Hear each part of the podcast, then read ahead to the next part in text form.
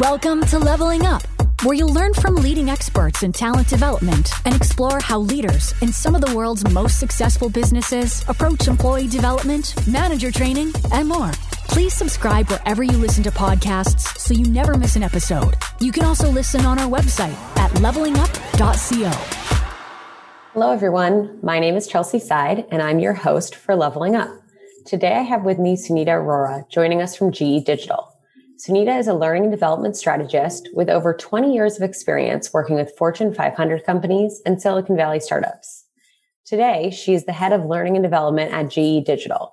Sunita, thanks so much for being here. Thank you. My pleasure.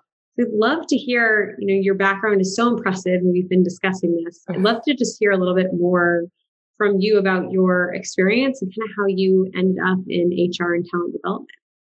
Wow, thank you. Thank you for the compliment. And when I had started my career, I was in operations, operations side of business.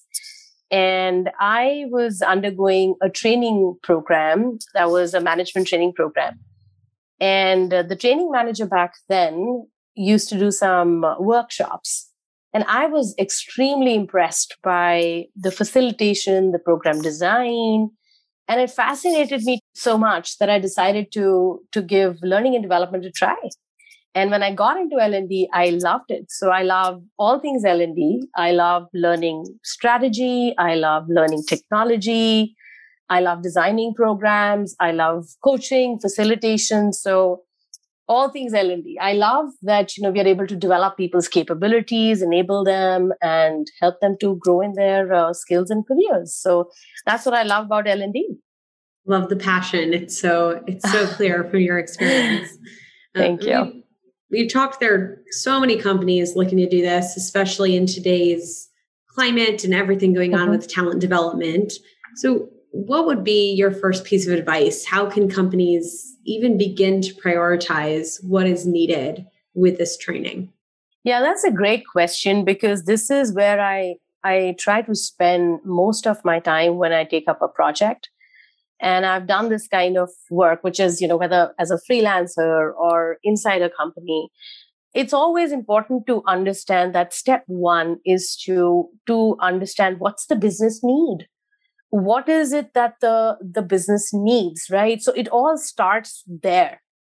And for that to to assess those needs it's important to understand where is the business headed what are the business goals and how can L&D support those goals?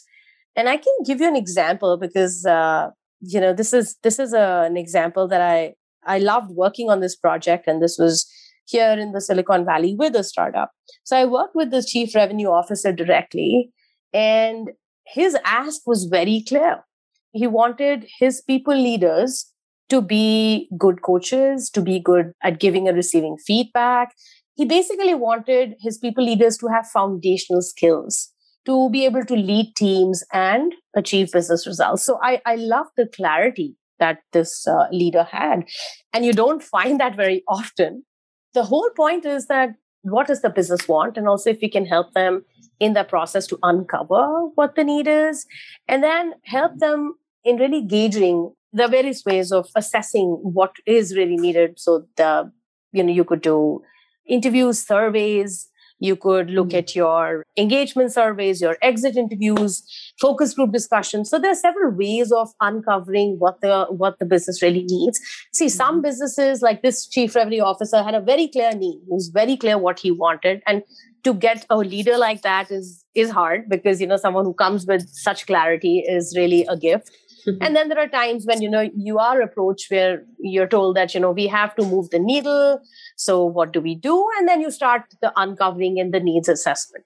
So again you know my whole point is what is the business need gauging that need and, and getting down to what exactly is the focus area where we want to develop people. So, like, so for example for some businesses that i've worked for they were very clear that we want to equip our people leaders with operational excellence. And some others said that we want them to have other core foundational skills like managing a team, planning, giving and receiving feedback, um, understanding how to percolate the mission and vision of the company down to their teams. So again, you know, it's really step one is to really understand what's the business need mm-hmm. and then prioritizing. And I think we spoke about that when we spoke earlier, earlier last month. So the whole idea is to understand what is the priority need you know because we can't boil the ocean so mm-hmm. what exactly is that needs more focus now and trying to understand you know what the next step of course you know budgets and planning so we can get to that later but again it's really it all begins with business need yeah i think it's so important too because mm-hmm. so many companies will think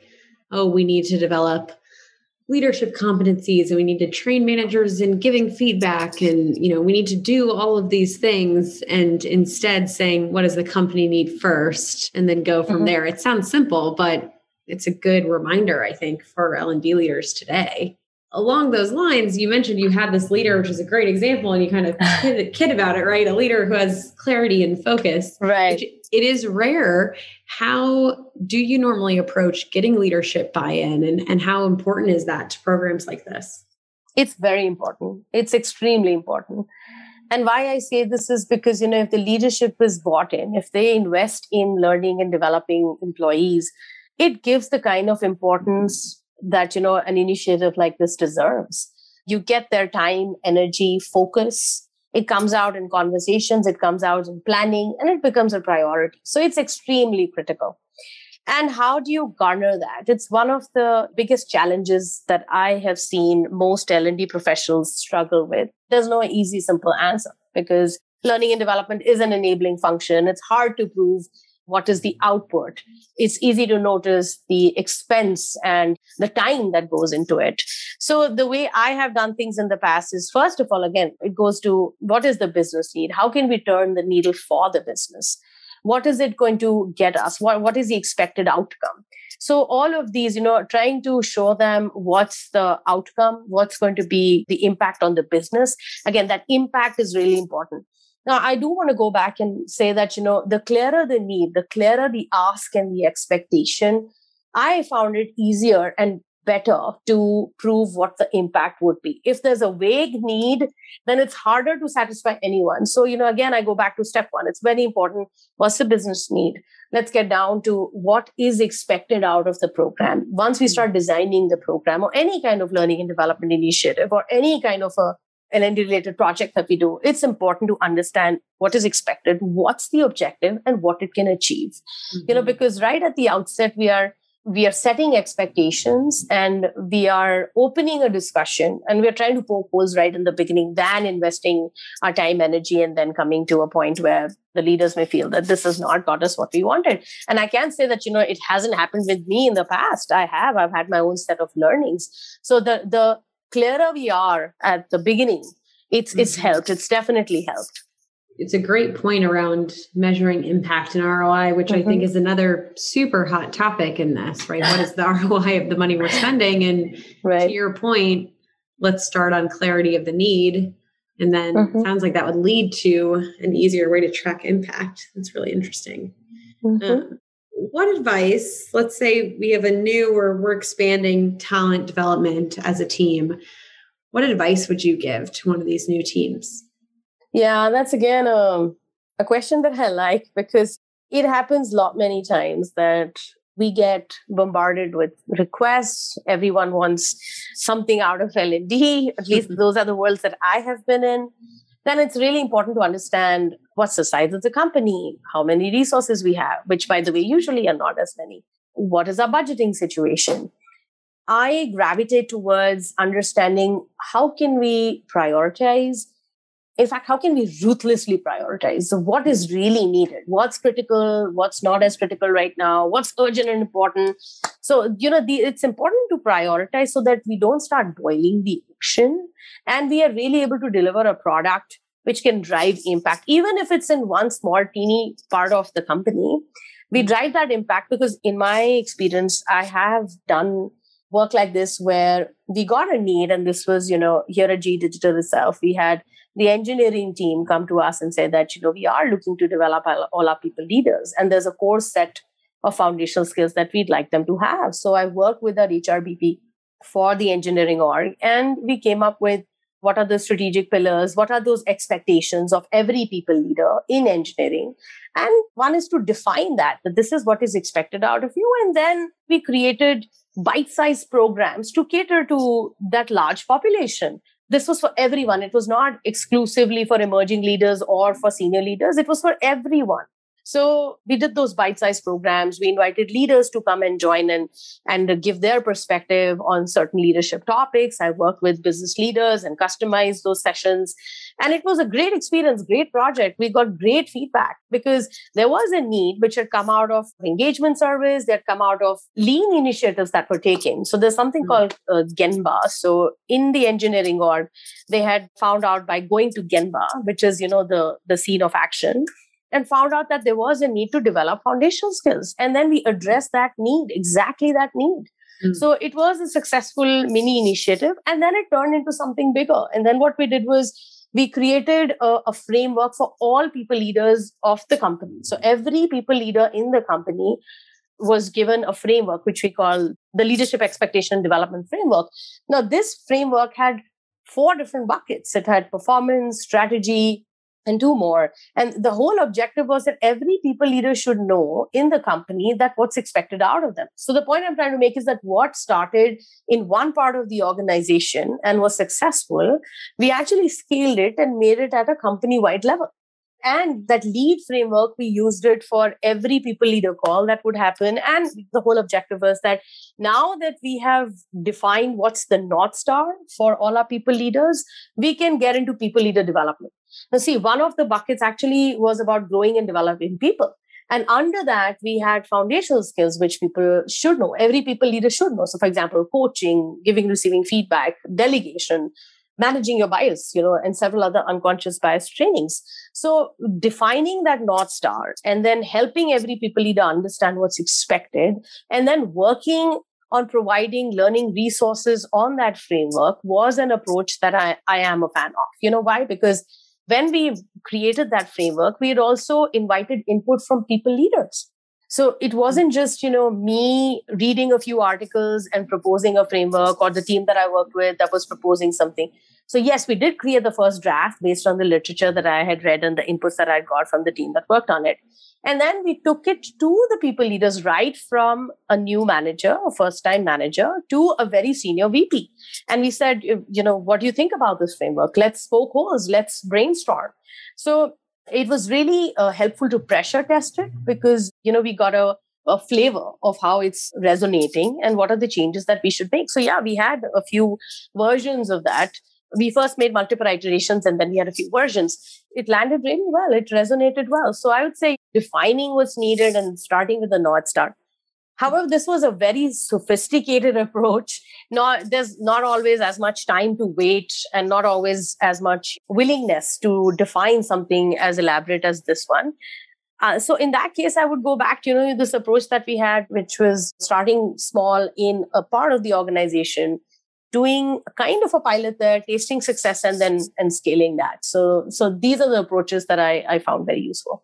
I love the idea of a pilot and starting small for success. Like that North Star is so true, right? And then you have an example mm-hmm. that you can point to as you move forward. when you think about ruthless prioritization in that instance, how has that gone for you? Like, how do you help companies ruthlessly prioritize their focus? It all comes from having worked in places where there was always discussion around resources and budgets. Some worlds I've been in where it was a candy land and i was hmm. extremely happy that you know we were adequately staffed had the kind of uh, resources that we need and then there are worlds where we had to be very creative and think of how do we come up with a learning product and learning projects by leveraging current resources to the optimal level and also partnering with different teams so that's where ruthless prioritization really comes in. So I feel like in some places I observe that there was a whole lot of learning initiatives and it was like a buffet system you can come and eat a whole lot but it's not really impactful is it really driving the impact that we want mm-hmm. and in those worlds in those situations i feel like it's important to do a fewer things but do them well. But this is why I say ruthless prioritization becomes even more important when you know that you want to drive impact and you don't have as many resources. If budgets are tight, then even more important. I can give you an example. So at GE, we moved from doing a number of programs to only a fewer focused programs. And I personally like that approach. I like that because, you know, we are not trying to be good at 10 things. We are trying to make sure that we offer three, which address the biggest needs of the company and also focus on what capabilities that we want to develop and we want to do them well. So this is where I feel like ruthless prioritization is going to help align all resources in the right direction and everyone's going in the same direction. So yeah, this is what I feel about ruthless prioritization. Very helpful example. Thank you for sharing that. I love the connection between ruthless prioritization and impact. Thank you. It's interesting because sometimes ruthless prioritization can sound negative, but the way that you're sharing it, it's like, yeah. no, we have to do it to have a stronger impact. It's wonderful. Yeah. Um, so, with all the different programs you've designed and delivered, which have you found to be the most effective for managers and emerging leaders? I love all the questions you're asking because they they're so close to my heart because these are the kind of challenges I have faced in my career. Yeah. So the kind of programs that have been successful. So I'll say that it depends on whose perspective are you looking at from. If it's a participant, how do they feel about the program versus how do the trainers feel about the program versus how do the leaders feel about the program? I've done a lot of facilitation also in my career, design programs. And in the early part of my career, I used to think, oh, yeah, if someone comes out of a workshop feeling great, that's success. Well, now I feel like that's part of the success. For a program to be really successful, we want participants to introspect, to reflect, to make connections with learning and also to stay connected you know so it's not that okay yeah you go and attend a workshop it's a learning vacation. I call it a learning vacation for some workshops or all. So mm-hmm. you go, you attend that, and then you come out. And then if you forget, that's a learning loss. That's a dip in the learning. And I don't want that to happen. Mm-hmm. I want that learning to transfer in your day to day job. And how do you do that? So I felt like programs that were more successful were the ones where we had built in nudges. I use that because, you know, I, I say the word nudges because it's important to remind people that, you know, hey, this is what you learned and this is what you can do. And some people are great at setting up nudges for themselves. Mm-hmm. So that's another aspect, which is, you know, people need to be using what they're learning. So if you can build in nudges, and I'll give you an example. This is again, you know, here at GE Digital, one of my team members, so she had actually started a campaign, an email campaign that if you are a part of a workshop, whatever you learn, based on those learnings, she would create these uh, email campaigns where you would get a reminder email to to remember about what you'd learned in the workshop two months ago, three months ago, six months ago. So I really liked it. Now, of course, you know, there's more sophisticated technology that's available to do all of this. However, what we had done was very, very useful. And I felt like the experience that this team member had shared with me about doing that was great because people actually read and respond. So this is one small way of creating nudges. And what I really also feel about successful programs is that are people reflecting? Are the conversations once they come out of the workshop or in any learning program, are they talking about what they're learning? Are they reflecting about what they're learning? This is how the needle would move. And I'll give you an example. So this was long ago. I'd done a workshop and I told all my participants that, you know, hey, if I meet you at the airport five years from now, would you remember what I had discussed with you? And we made this very interesting game, which is called a paper plane game. So I made them create paper planes. And I said, you know, write the three concepts that you will you will tell me if you if you were to meet me at the airport and they all wrote fast forward 2 years i again went back to do part 2 of what we had done and they said, you know, hey, Sunita, we have that paper plane on our desk. Can we still remember what oh, you wow. had said? it was so much fun. And I had actually learned about these airport concepts from one of my professors at grad school.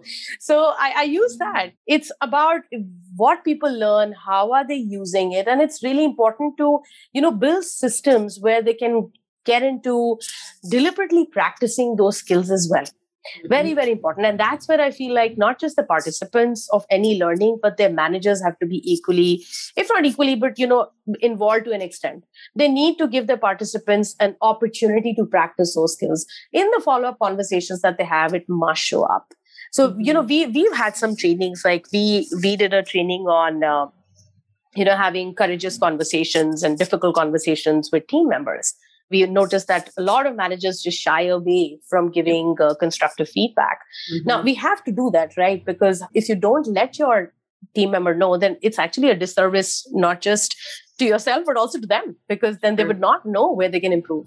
So we designed a program and then we rolled out the program and then there was also a need to immerse points from that program into other hr programs as well. So for example performance reviews you know. Mm-hmm. are you using the knowledge that you gained in the learning program?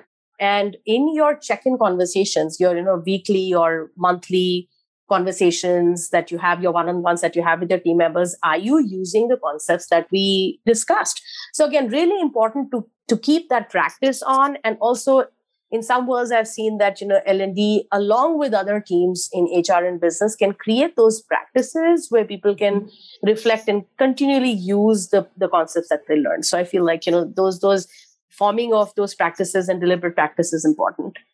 Hearing all of these different ways to measure success and the nudges i, I love the paper airplane too it's like a physical nudge they kept on their desk. Right. How, thank you how would you like to see leaders measure the success of these programs in the future? What would be the ideal world? Going back to how do we define the need, that's really important because the clearer the expectation of what the ask is, the better it is to deliver a product and the better it is to measure the success of the product or the, or the program that we launch. And how do you measure? And this has been this has been a question that a lot of us want to answer and want to understand. So, you know, in my experience, we've used the Kirkpatrick model, you know, the one that has different levels. You can get zero hour feedback. You can go back to the manager of the participant and check back. So, so various levels. So that's one, if you want to get to that basic framework, because I would say some of these practices do have merits. It is important to me. I do feel that, you know, measuring participation and also the trends this does give you some data point. Whereas I know that there, there's another school of thought that why do we need to track participation? I feel like, you know, it, at least tells you that what is the show up rate and what's the interest in learning in this particular program. And then, you know, there are other ways in which we have to have a more integrated approach, is what I feel. So, for example, you know, what does your engagement survey tell you about learning programs? Are people getting enough? Are they getting what they need? And even when you analyze the engagement surveys, what's the trend? So I have been in worlds where I've seen clearly from the engagement service that there is a need to develop our people leaders in certain aspects more than the others. And that's a great needs assessment right there. And then, you know, if you're able to move the needle with L&D, also with engagement programs and initiatives, partnering with the business to address that. So together, you've moved the needle. Again l&d can't do it in silos because you know there has to be an integrated approach to moving the needle here. Then i also look at you know metrics like exit interviews your company reviews that you get. So i've been in worlds where the in the company reviews after people left or even while they are there they clearly say that you know oh there are great learning opportunities. Development is great. You get to learn so much. I feel that you know the leadership is invested in my development and it could be the other way around too. So again, what is it that you're culling out from your exit interviews, engagement surveys, company reviews? They also talk a lot and they give you those very important points to, to focus on when it comes to uh, learning and development. So, yeah, you have the Kirkpatrick model. You also have other ways to measure what's been the success. But again, I do want to emphasize that, you know, measuring the ROI of a program in silos is is difficult. Mm-hmm. So whenever it's, you know, a product training, when I say product training, I mean on more on the technical side. I found it personally easier to measure because you know you you do a product knowledge test and okay fine you know then you score a little you transfer that learning and then you can see it but when it comes to softer aspects when it comes to power and the core skills as i call them mm-hmm. It's harder to to track so I'd say an integrated approach is far better than just looking at, you know, hey, what's the ROI of this particular program on on the business? Absolutely. You mentioned different sort of technical versus core skill trainings. I'm curious if we're thinking about sort of titles or seniority, if you will, of these participants. How does training shift for managers and emerging leaders versus senior executives? What I've seen in my experience, whenever we've considered training, rolling out leadership programs, there are different approaches. So in, again depends on the size of the company depends on you know the appetite for learning how much learning you want to roll out. So see like i shared for one part of our organization we had done foundational skills for all people leaders. And then there was also a need that we do a little bit of segmentation and define what would be different learning paths for each of these levels so for example for emerging leaders versus you know somebody who's uh, more experienced and higher up so, yeah, I mean, for emerging leaders, and again, I'm including right from new managers up to three years, there are some, you know, core skills. So, for example, how do you delegate? How do you plan? How do you manage a team? How do you manage a former peer? You know, these are some basics that they need to know. And, and typically, these are the capabilities that you would want them to to develop. So again, you know, this is depending on what level. And then for senior leaders, it's again managing managers because that's a that's a very different skill than managing a team. So when you're managing managers, and let's take the example of a VP, and if they're managing different, you know, directors and senior directors, it's like managing people who are taking care of different functions, and that's a very different ballgame. And I feel like even that for a new VP, it's as important to learn how to manage these experts as it is for a new manager who's learning to manage a team. Mm-hmm. But that's because, you know, now you are dependent, dependent on different team members to take care of different functions. You're really getting out of your comfort zone and trying to manage different functions via smart people. So that's again a skill, you know. So I feel again, it's similar in that fashion that, you know, you're new to managing people in this way but it is different because you know you're managing people who are far more experienced and you know they're far more seasoned in what they're doing versus people on your team if you're a new manager who might be individual contributors. So again what kind of skills again that needs to be defined? And in my past experience what we've done is that you know we've made sure that there is a there's a core bundle of offerings which is given to all and then there is you know depending upon the level so for example the more senior people, they've gone into financial acumen, business acumen, managing a P&L, mm-hmm. strategic planning, managing managers, budgeting. So all of that aspect. For those who are emerging, again, you know, it's basic, like I'd mentioned earlier also. It's, you know, giving, receiving feedback, coaching, delegation, all of that. I have to ask, just given the times we're living in, I'm just curious with your experience, what do you think will be the greatest challenges facing leaders today as we navigate the ongoing pandemic and the transitions around that? Ah, okay, challenges. Well, I feel like if times are challenging, they're exciting too. There is an emphasis on learning now. I feel in a very different way because people are hungry to learn more. People are hungry to learn about how to manage change, how to manage burnout, health, wellness, well being. These are some of the topics that I keep hearing every now and then. So, challenges, well, again, you know, we don't have 100% classroom yet. So, how do you get that component of meeting and networking back? Because, of course, you know, let's face it, it's very different when you meet someone, talk to them the way you would uh, gel and bond versus, you know, in a virtual setup. So, that is a challenge it also poses a lot of opportunity. You know, the opportunity that it has is now we can scale our programs. I'm a big believer of democratizing learning. So we can leverage technology to do that. So that mm. makes me very excited, right? So uh, these are some of the exciting parts of the new world. The challenge I feel again, you know, it's really about how do you bring that excitement and that component of a classroom feel, in-person feel, even if it's for different programs. How do you how do you get that back? So that's one part. I love that though. It's hand in hand. The excitement of the classroom may be challenging, but I like your excitement of the democratization that could be available to us. It's very true. Thank you. So, a couple fun questions. Just would love to hear some of the things you're using. So, what are your go to resources these days? Yeah. So, go to resources, technology, leveraging technology has been an important creative solution, let me put it that way.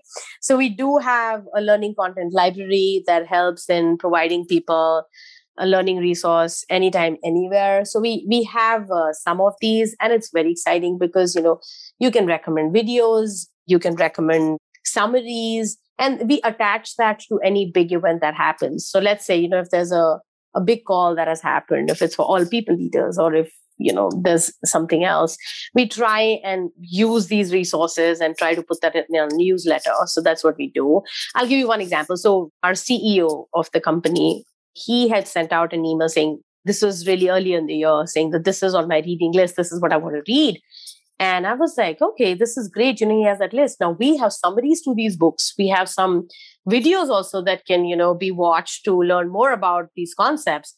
And we put that in a newsletter to showcase it to people. So, you know, again, it's it's leveraging technology to bring learning to people wherever they are, irrespective of geographical location, in-person, virtual. So yeah, that's what we've been doing.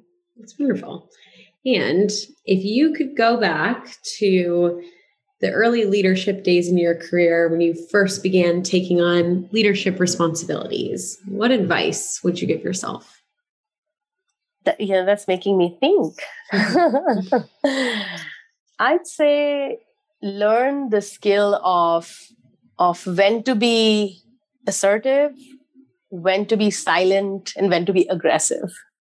I think yeah, choosing among these three wisely can help. And and and you know, I say this because at the start of my career, I was aggressive, and then I got feedback, feedback, and then I felt like over the years, I, I lost my aggr- aggressive side, and somewhere, you know, I feel like, oh man, when I was, you know, the way I was 15 years ago, that was much better. So, you know, so it's really about sharpening that skill of mm-hmm. choosing silence, assertiveness, and maybe sometimes being aggressive is important. Love those three. That's a really interesting trifecta. And the, the balance between them being sort of the connector right. is really good.